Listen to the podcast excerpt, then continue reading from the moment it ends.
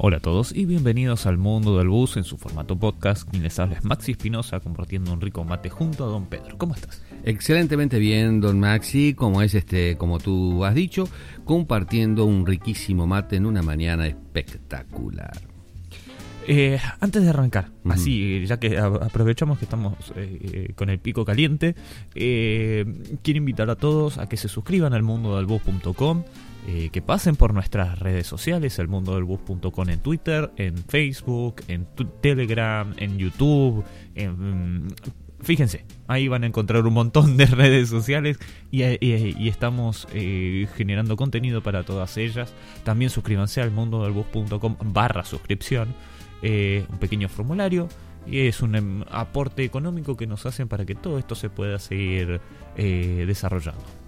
Sin ninguna duda, apóyennos, porque la suscripción de pronto nos permite seguir trabajando en todo esto y mantener los medios, ¿verdad?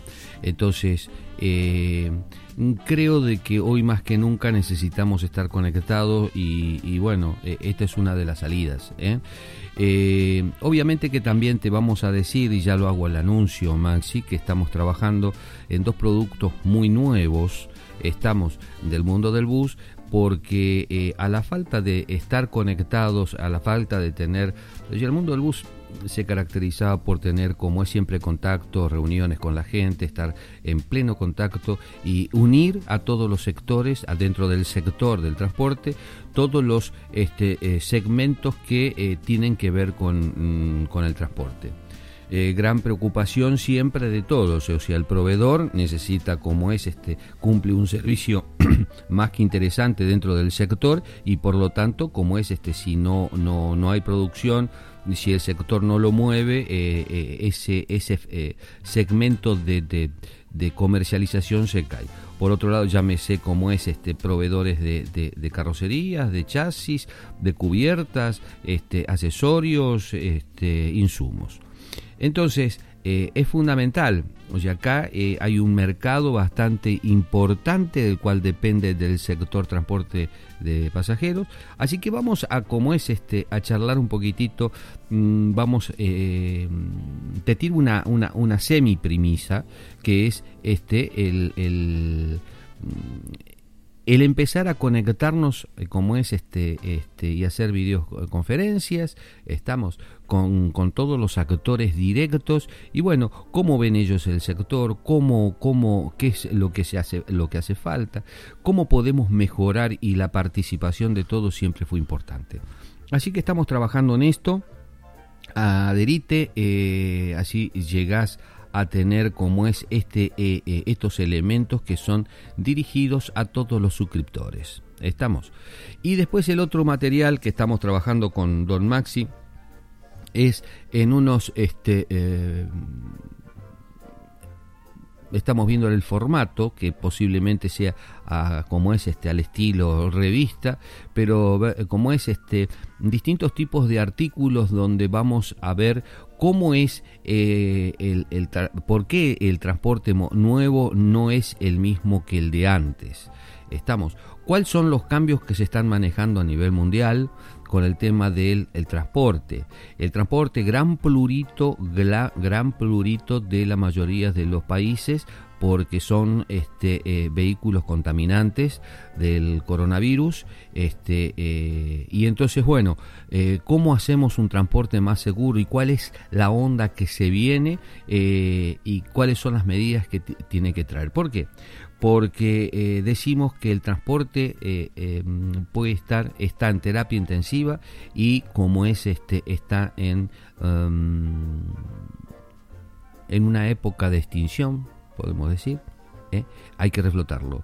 Señores, si no se toman medidas serias, cautas e inteligentes, el sector transporte, el servicio de transporte público está a punto de extinguirse. Tal como lo conocemos, sí. Tal como lo conocemos. Tan mal como lo conocemos, sí. Entonces hay que reevaluar, hay que replantear, hay que poner todas las fichas sobre las mesas y volver a dar. Uh-huh. Esta mano hay que volver a darla, porque hay que ser más concienzudos, hay que ser más sesudo, hay que ser... ¿cómo decirlo? más técnico. Quiero, como es, mencionar lo tuyo. Tú me has has terminado de apretar la tuerca. ¿Por qué? Porque el hecho de decir cómo es estamos en una situación donde el servicio público de transporte está en época de extinción, lo decimos con mucha seriedad. El transporte como lo conocemos, el sistema como lo conocemos, como dijo Maxi, ya no va más, no existe más. O sea, señores, no debería de existir más. Sí, por lógica. O sea, ¿por qué? Porque los cambios están y son como es importantes. Hay que reflotar las empresas. Siempre lo digo, el sistema, si bien a veces no hay algo que no funciona, no significa que tiremos todo a la borda. Estamos y ¿qué vamos a hacer? Siempre hay algo, porque el traslado de las personas, la movilidad de la gente en masa, la tenemos que siempre como es contener. O sea, siempre va a existir. El tema es el formato que se le empezó a dar como es a esta cuestión. ¿Por qué? Porque vos fijate, por un lado se recomienda no el uso del transporte, pero sí como es. Entonces, ¿qué hacemos? ¿Cómo nos movilizamos? Estamos muy bien. ¿Cuáles van a ser aquellas ciudades que mejor se plante ante este desafío? Bien. Son temas del cual queremos charlar con todos, y también es para los suscriptores este punto, para los que realmente les interesa. Así que, apóyennos con la suscripción, téngannos pendiente, porque de esa manera sabemos, tenemos data de ustedes y por lo tanto todos estos materiales que estamos recolectando y estamos trabajando, se los enviamos en forma directa. Antes de meternos en tema o continuar, ¿verdad? Quería decirles que hoy es 13, mañana o a partir hoy, desde las 0 horas, sería el 14, se suspende temporalmente lo que es el transporte de corta distancia, hasta 100 kilómetros. Y a partir del 18 va a arrancar transporte de corta, media y larga distancia, a un 50%. Muchas empresas lo van a regular, pero el tope, por el anexo que tiene la ley, el decreto, perdón, ya te digo bien, sí, la resolución 198/2020, hasta el 50% de las flotas se pueden manejar. Entonces, para que ya vayan sabiendo de que hoy se corta, sería mañana, se corta lo que es el, a las 0 horas. A las 0 horas se corta lo que es el transporte de corta distancia, y arrancaría todo de vuelta, salvo internacional, por una cuestión lógica de cierre de fronteras, a un 50% como máximo. Y lo que es transporte de cargas no está parado, jamás paró. Uh-huh. Eso es bueno recalcarlo. Porque estamos teniendo algunas consultas y muchos creen que el transporte de cargas va a parar o no va a parar. Esa incertidumbre no para. Bueno, como es más, si quería hacerte como es una pregunta, porque estamos viendo, estamos recalando información con respecto al mundo, cómo se está moviendo con el tema de la pandemia, y la gran preocupación del COVID-19, que realmente están haciendo seguimiento, especialmente en China, están haciendo el seguimiento y el comportamiento. Porque hasta ahora está todo muy fácil. Conocemos que el gordo es como es grasoso, tiene una capa grasosa, y que bueno, si le sacamos esa grasa con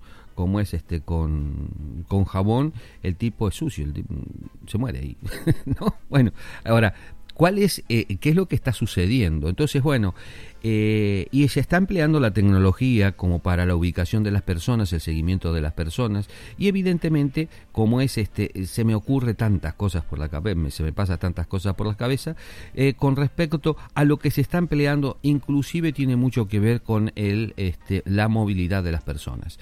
¿Qué es el geoposicionamiento? A ver, para orientar, para ordenar. En elmundodelbus.com estamos poniendo un artículo que es del Banco Internacional de Desarrollo, el BID, uh-huh. que habla sobre la utilización de la Big Data para la movilidad, para empezar a desarrollar el transporte público desde allí. ¿Qué es la Big Data?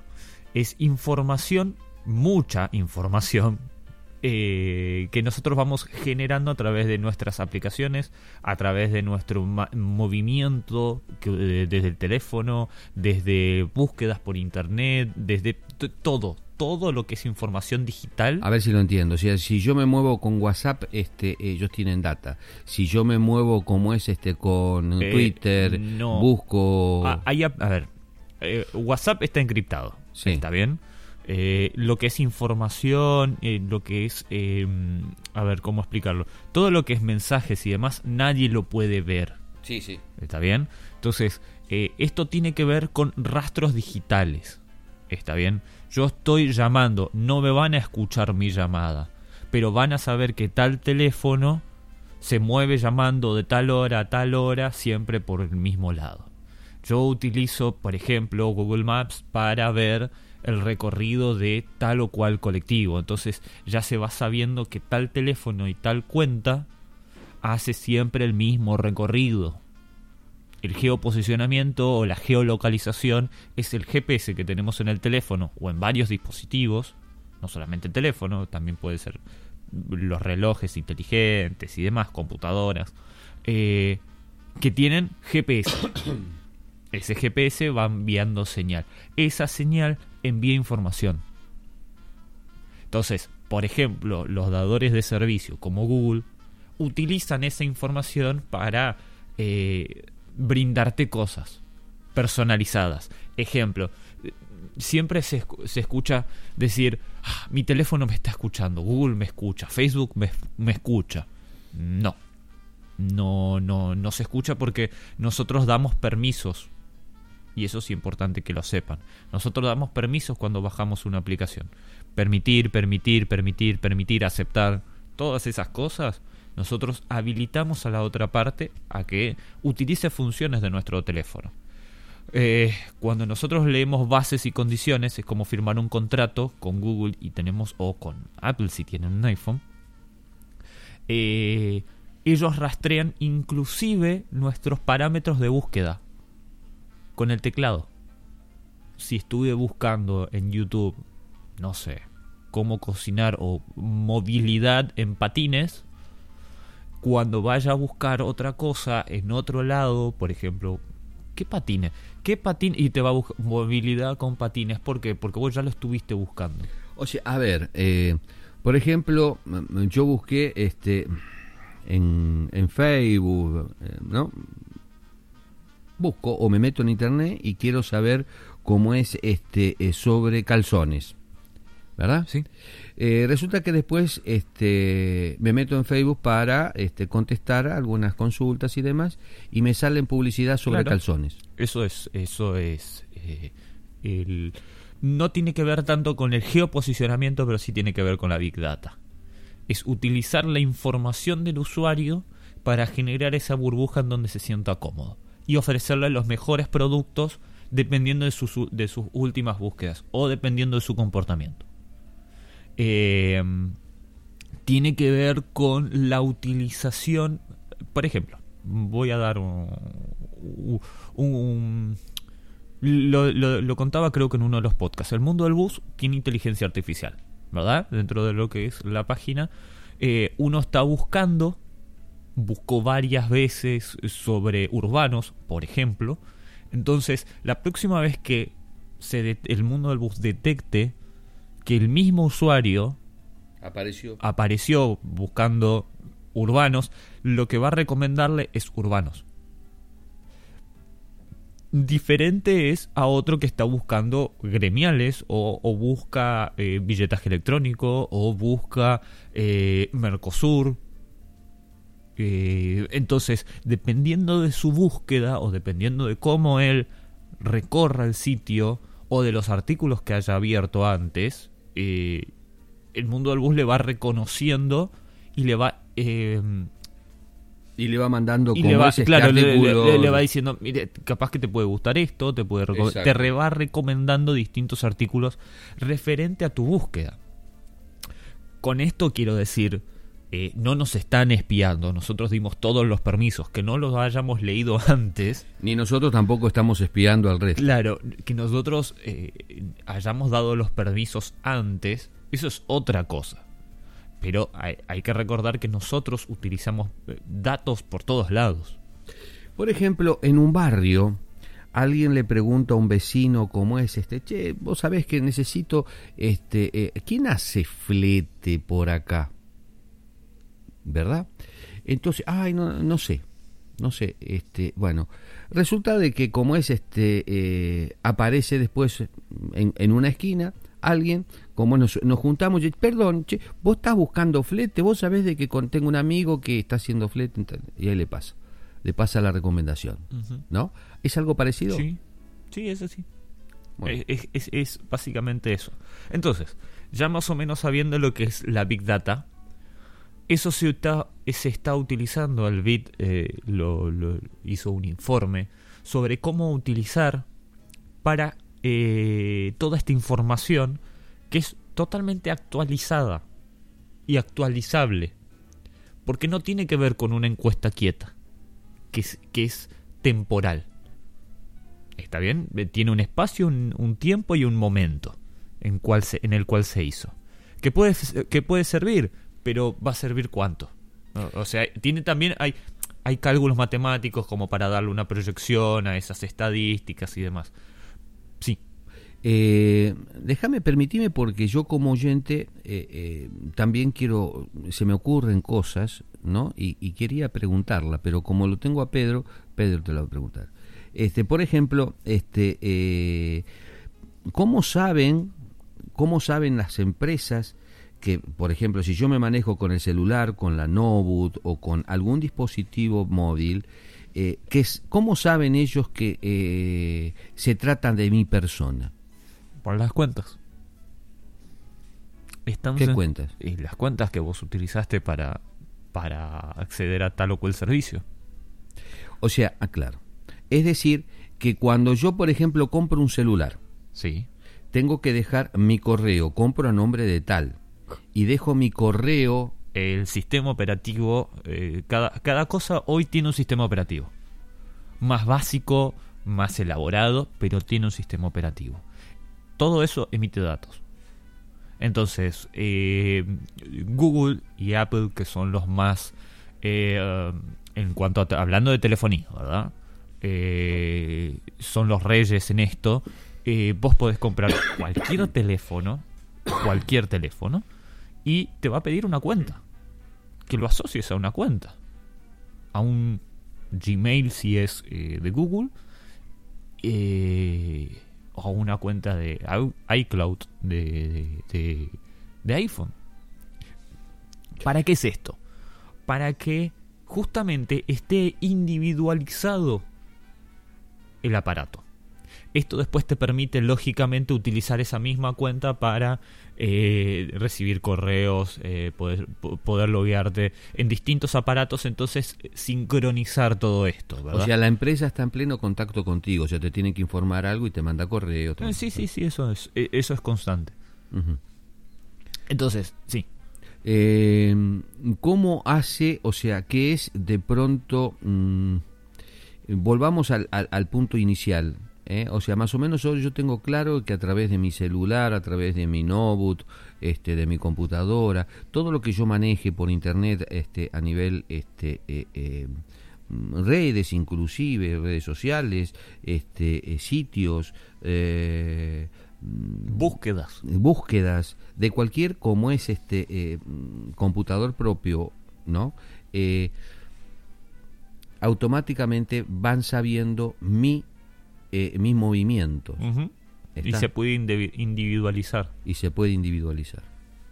O sea, que esto es, por un lado, es lo interesante, uh-huh, de este tipo de tecnologías, de la utilización de esto, porque, a ver, todas las páginas web, todas, utilizan Big Data. ¿Está bien? Uh-huh. ¿Por qué? Porque Google te facilita una herramienta. Hay otras herramientas, ¿verdad? Pero Google es la más potente, que es gratuita y que se llama Google Analytics. que te permite ver información de tu sitio y del tráfico de tu sitio. Es decir, edad, tráfico, de dónde vino, por dónde anduvo antes, de dónde viene, el lugar físico, ¿verdad? País, ciudad, edad, de cómo sale eso. Por eso, como es a veces en las conversaciones que tenemos con la gente, le decimos que tenemos un público para cada gusto. ¿Por qué lo sabemos eso? Cosa que antes, llevo varios años en comunicación, algo de más de 30. Algo de tiempo. Sí. Bueno, no me da vergüenza decirlo. Llevo como 40 y pico de años en comunicación, entonces soy de aquellos que grabábamos con el cassette. Damos vuelta con la virome. Hoy lo tenemos digital. Bueno, pasé por todas esas ramas. Entonces, la fotografía en película. Bien. No teníamos antes, teníamos que depender de una empresa que nos diera un promedio estadístico del rating que teníamos. Hoy en día eso lo tenemos segundo por segundo de los distintos servidores con que contamos, y entonces, como es, esto nos permite a nosotros saber la edad de la gente que nos está escuchando, la edad, el sexo, y entonces y el lugar donde nos están escuchando. Antes tirábamos las cosas y bueno, era como pescar en la audiencia, ¿verdad? Hoy ya está mucho más direccionada la audiencia, y por lo tanto los datos nos permiten ser más criterioso a la hora de generar un contenido. Y en el caso del transporte, fíjense. Ahora el BID está promoviendo la utilización de la Big Data para planificar todo lo que es redes para transporte público. Es decir, ya dejar de lado las encuestas tradicionales para utilizar esta información que es tan precisa, porque tiene que ver mucho con el día a día. Vos me dirás, bueno, pero nosotros no tenemos acá en una ciudad del interior, no tenemos tanta información o no hay muchos que tengan un teléfono inteligente y demás. Esto no tiene que ver. No anula las encuestas tradicionales. Esto es una mejor herramienta para un lugar en donde sí haya ese tráfico de datos. Es decir, tenemos, y esto también lo vamos a andar publicando en El Mundo del Bus, tenés vehículos que son para barro, no es para asfalto. Y hay vehículos que son súper modernos que no los podés poner en el barro. Entonces, cada una son dos herramientas distintas para situaciones diferentes. Entonces, la adecuación de esto es súper importante. Antes de pasarte a la pregunta, como es puntual, quiero decirle a las personas, por eso cuando señores senadores, ustedes hacen un proyecto, viven en el pasado, se los dedico a todos estos temas, porque es fundamental, como es, vuelvo a reiterar, el mundo cambió. Hoy el mundo se está manejando con datos precisos. Las empresas no invierten si no tienen certezas. Por lo tanto, no solamente hay que dar seguridad jurídica, sino también es fundamental chequear los datos. Señor senadores, si ustedes que están buscando de sacar leyes y cómo es, bueno, les comento. ¿Ustedes saben cuántos pasajeros funcionan? Muy bien, si les preguntamos a las empresas, posiblemente las empresas tengan un cálculo más o menos promedio, porque como es, lo saben por historia, ¿verdad? Sobre sus recaudaciones. Pero les puedo garantizar que hay más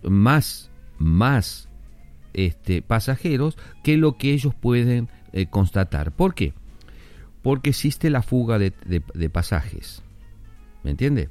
O sea, hoy subí 100 pasajeros, pero el 30% prácticamente quedó se desparrama en los bolsillos ajenos de la empresa. Entonces, para la empresa no son 100 pasajeros, serían 70. Entonces, es decir, si estamos hablando de un promedio de 700.000 pasajeros, quedarán en el medio, quedarán tirados por ahí, más de 300, 400.000 pasajeros por alto. Ahora bien, el hecho de que, ¿cómo sabemos? ¿Cómo el Estado sabe? Ustedes fíjense que en el área del interior del país todavía se sigue manejando el conteo de pasajeros que se hizo en 1993-94. Fíjense, 1993, las poblaciones cambiaron, nacieron nuevos chicos, se murieron más algunos que otros viejos, y la población va cambiando, inclusive se van agrandando las ciudades. Bien, por eso el transporte es un sector dinámico del cual necesita información. Ahora, ¿por qué cuesta tanto hacer el conteo de pasajeros? Primero, si nos manejamos en encuestas, empresas por empresa, que es lo que están recaudando, vamos a tener un número de efectivo de recaudación, pero no de efectivo de la movilidad de la gente. ¿Por qué? Porque, vuelvo a repetir, ahí se quedan en el camino muchos pasajes. Bien, ¿cómo se hizo el conteo? Con un cuenta ganado. Venían los fiscalizadores, se paraban aquí, contaban, y después se hacía un promedio de cantidad de pasajeros. Eso se manejaba antes. Pero claro, a través de eso teníamos una información de cantidades que se podrían llegar a mover en determinado lugar, no en todo. No estamos hablando de un total. Resulta que la tecnología vino a cambiar esto para mejor. ¿Por qué? Porque yo, empresario, ustedes fíjense, hace 2 años se le presentó al presidente de la Nación la última muestra que hubo de colectivo. No fue la última, porque la última la hizo la línea 44. Ustedes fíjense que la última fueron los últimos dos buses eléctricos de la línea 12. Ah, mira, bueno. Incluso los... ¿No fue la 44 que trajo los 18? No. La última presentación de buses fueron los 2 buses eléctricos. ¿Que fue el año pasado? Sí. Fue, este año no hubo más, pero la última fue presentación. Ya te digo, déjame buscarlo. Bueno. Aprovecho. Mientras tanto, fíjense que son millones y millones de dólares que el sector de transporte de pasajero invierte. Hace 2 años presentaron la última inversión más grande, que fueron algo más de 60 millones de dólares. ¿Cómo el inversor de tanta cantidad de dinero no va a tener la seguridad de recuperar lo que invirtió? Es más, esta gente adhieren créditos, se adhieren a los créditos y tienen que seguir pagando. En la actualidad tienen créditos para pagar. Sí, el año que viene, el año pasado. El año pasado. En la actualidad tienen créditos para pagar. Entonces, ¿qué decimos? El sector transporte necesita sí o sí datos precisos todos los santos días. ¿Cuál es la costumbre de las personas? ¿Qué están necesitando? ¿Cuáles son los horarios de mayor influencia de pasajeros? ¿Para qué? Para hacer su diagramación de la flota que tienen. ¿Estamos? O sea, tienen que diagramar la flota, que se llama logística, hacer la logística de traslado. Entonces, ¿a qué hora necesitan los buses? ¿Qué cantidad de buses necesitan? ¿Cuál es la hora más baja? ¿Para qué? Para que inclusive las empresas tienen la responsabilidad de manejar el dinero que le entra para que no se perjudique el servicio público. Estamos. Ellos tienen por la espalda de ofrecer el servicio público, y con las herramientas que tienen lo tienen que dar. Entonces, obviamente que aquí hace falta datos importantes para que la logística de las empresas tengan mejor acabado. Entonces, las personas no vamos a decir, ay, cómo es, como tarda el colectivo, cómo es, lo estuve esperando una hora. No, porque la empresa hoy tiene la posibilidad de saber cuánta cantidad promedio hay en cada una de las paradas. Tiene las estadísticas para manejar cantidad exacta de la gente que moviliza las unidades y a la hora. Yo digo, a las 9:05, ¿cuánta gente se transportó? Y tengo esa data. Y 9:30, tengo esa data. 2 de la tarde, tengo esa data. Precisa de la gente que se movilizó. Fíjense que a partir de del uso de la tecnología, venimos a tener datos extraordinarios para que a la hora de hacer la diagramación o la logística, como es tengamos la posibilidad de hacer una logística correcta. Muy bien, vuelvo a reiterar, ¿para qué sirve? ¿Cómo es qué está ofreciendo el BIP y para qué le sirve a las empresas? Más que a las empresas, nos sirve a todos nosotros, porque es conocimiento. Nos sirve a nosotros para entender cómo puede llegar a funcionar esta herramienta. ¿Usuario o cualquiera? Cualquiera. Me refiero a tanto el usuario, para que sepa cómo utilizan sus datos, empresarios para saber cómo poder mejorar su traslado, qué herramientas hay, y para el Estado, que es el que tiene que plantear el sistema de transporte, cómo generar un mejor sistema de transporte. Es decir, ¿podemos hacer un traqueo de los buses? Sí, se puede hacer, es más, se hace un seguimiento de los buses. ¿Por qué? Porque tienen GPS. Este sistema está mucho más aceitado en lo que es la parte de camiones, o lo que es la parte de cargas. ¿Está bien? Porque tiene que ver con la información que ese camión está dando. En el sistema público, en lo que es Latinoamérica y Caribe, incluyo Caribe, porque tenemos que estar pensando en la explosión de la cantidad de personas que hay. ¿Esto qué quiere decir? Lo vemos en Asunción. Asunción tiene una población densa en comparación a las otras ciudades, sacando Ciudad del Este, Encarnación, no. Pero después Asunción es una aglomeración de gente impresionante. Entonces, ¿cómo se traslada a esas personas? ¿Cómo se mueven? ¿Cuáles son sus gustos? No sé, ¿alguien quiere abrir una cafetería? ¿Para qué la voy a abrir en medio de un lugar en donde tengo un flujo de personas que no toman café? Por ejemplo, abro una cervecería artesanal cerca de un lugar en donde todos toman cerveza. Claro. Y no en un lugar donde son todos astemios. En donde son todos astemios. Lo voy a poner al lado de Alcohólicos Anónimos. Entonces, claro. No sabía que estaba acá.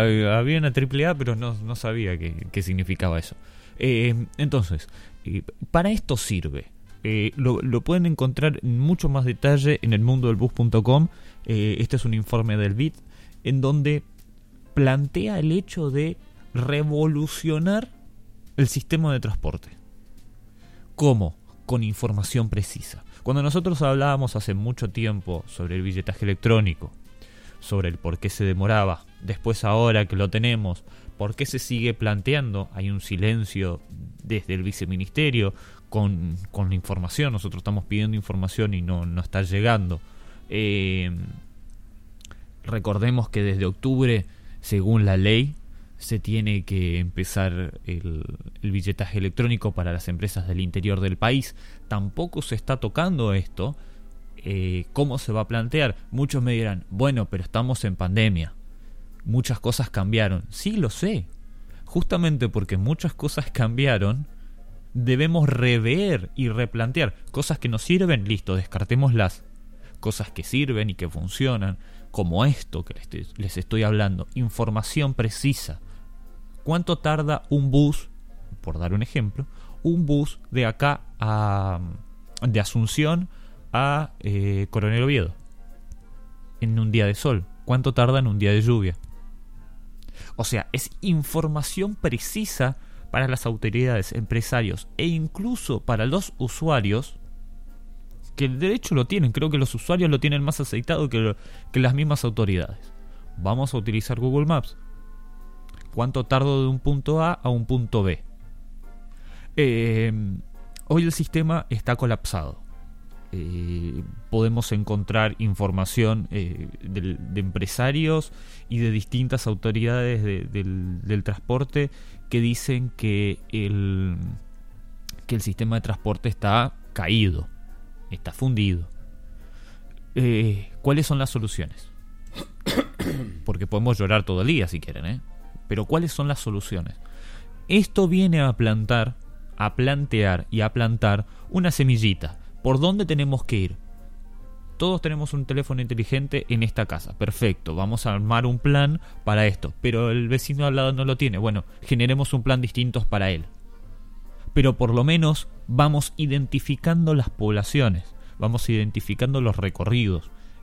Vamos a hacer un sistema escalonado de horarios para que no haya tanto afluente de personas. Con esta información, con el billetaje electrónico y con la Big Data, esto hubiera sido mucho más claro. Mucho más claro. Cosa que hicieron en otros países. Sin ninguna duda, o sea, aparte que cuando decimos el mundo cambió, de pronto hay lugares, hay personas del cual necesitan hacer inversiones, quieren hacer inversiones. Cuando estamos vivos y somos reconocidos, por eso es importante, siempre digo, señores, si no estamos, no están, no existen. Por lo tanto, ustedes hacen un trabajo muy a oscuras. Por eso es importante utilizar, publicar como es los medios de publicación. ¿Para qué? Para que las personas como es que quieren hacer negocio, hay infinidades de empresas que quieren hacer negocio que se dedican a eso, entonces dicen, bueno, yo tengo acá un capital que quiero invertir, mira vos, en tal lugar hay una empresa que funciona muy bien y este capital podría ir muy bien para esa empresa, y entonces como es y así se trama la parte de negocios en el mundo. Ahora, evidentemente, si a ustedes los desconocen, no los va a llamar nadie. Entonces, ¿cómo hacemos, cómo ayudamos hoy en la actualidad para mejorar nuestra calidad de negocios? Es decir, que inclusive nosotros mismos nos gustó alguna alternativa en algún otro lugar y queremos poner el huevo en esa canasta. Me parece genial. Bueno, o sea que esto es otro de los datos que vamos a ir mencionando. Como estos datos hay infinidades, del cual nos dicen que el transporte, como es, si no tiene un giro vertiginoso a la modernidad, a la actualidad, evidentemente está ya con el acta de difunción firmada con el viejo sistema. O sea, hacer algo de lo mismo que se hizo antes es al cohete. Es un desgaste de energía enorme. Por eso, señores, cuando le decimos a ustedes, sacudan un poco la cabeza, tengan alguna idea, vayan a buscar información. Información hay mucha información. Evidentemente, quizás nos cuesta a nosotros, como periodista del medio, conseguir la información de determinado tipo de personajes que como es tienen la costumbre de no atenderte el teléfono, de no tienen miedo al micrófono, o como es le da vergüenza tal cosa, o no se le cae tampoco ninguna idea, no tiene nada para decir, en fin, hay un montón de detalles pero el mundo no se maneja así, en el mundo no está así las cosas. En el mundo toda la gente se está buscando de conectar, todos los sectores se están buscando de conectar para ver qué cosa emplear, cómo mejorar yo, cómo adecuarme hoy mi empresa para que funcione en el ritmo que está. ¿Por qué? Porque la semana que viene no vamos a seguir igual o peor. Igual o peor. Entonces no vamos a volver a ser como antes, a tener la vida como antes. ¿Estamos? Eso olvidémonos, y por lo tanto esta nueva forma de convivir y de vivir. Fíjense que tenemos que andar a la distancia. ¿Mm? Los periodistas hoy salen a hacer nota con un palo y en la punta le ponen el micrófono. Estamos. O sea, nos tenemos que estar cuidando. Ahora, como es lo nuevo, no es saludarse como es pegándose abrazo, beso o dándose la mano, sino con el codo. Estamos. O sea, si se cambiaron esas simplezas para preservarnos de un contagio, entonces es un todo. Las empresas, las industrias, todos están teniendo protocolos para trabajar, estamos, y del cual, si está bien su protocolo, nos permiten y nos autorizan. Pero sin ese protocolo, eso se hace en el mundo, no vayamos a pensar que lo hacemos acá nada más, no, en el mundo. O sea, hay una nueva manera de trabajar, una nueva manera de convivencia, y por lo tanto tenemos que pensar en nuevas cosas. No en las viejas. ¿Hay algo más para...? ¿Así ya cerramos? Sí, bueno, vamos a cerrar, porque yo tengo tantas preguntas para hacerte. Pero vamos a continuar, porque no todos los temas los vamos a desarrollar aquí, y de pronto le decimos a las personas todas estas cosas, y hay un montón de datos, cómo se viene, qué cosa nueva habría que implementar, qué otras se están implementando, cuál es la tecnología que como es nos va a ayudar a mejorar nuestra calidad de trabajo. Muy bien, esto lo estamos haciendo con Maxi, vuelvo a reiterar, un trabajito para que como es tengan ustedes datas importantes a nivel mundial, que de pronto muchas hay que adecuarlas, cada una en su región o en su lugar. Agradecer a todos los que están del otro lado, invitarlos a que se sumen al elmundodelbus.com/suscripción, que se suscriban, invitarlos a que pasen por nuestras redes sociales, en Twitter, en Instagram, en YouTube, en Telegram, en Facebook. Súmense, opinen, allí tienen nuestra información de contacto, dejen sus comentarios, el feedback, el intercambio es súper necesario, no solamente es interesante, no solamente nos gusta, sino también es necesario, y sin otro particular, invitarlos a que por un lado se fijen en este artículo, la Big Data utilizada para la movilidad, recorran elmundodelbus.com, escuchen este podcast y después nos vemos en el próximo episodio. Hasta la próxima.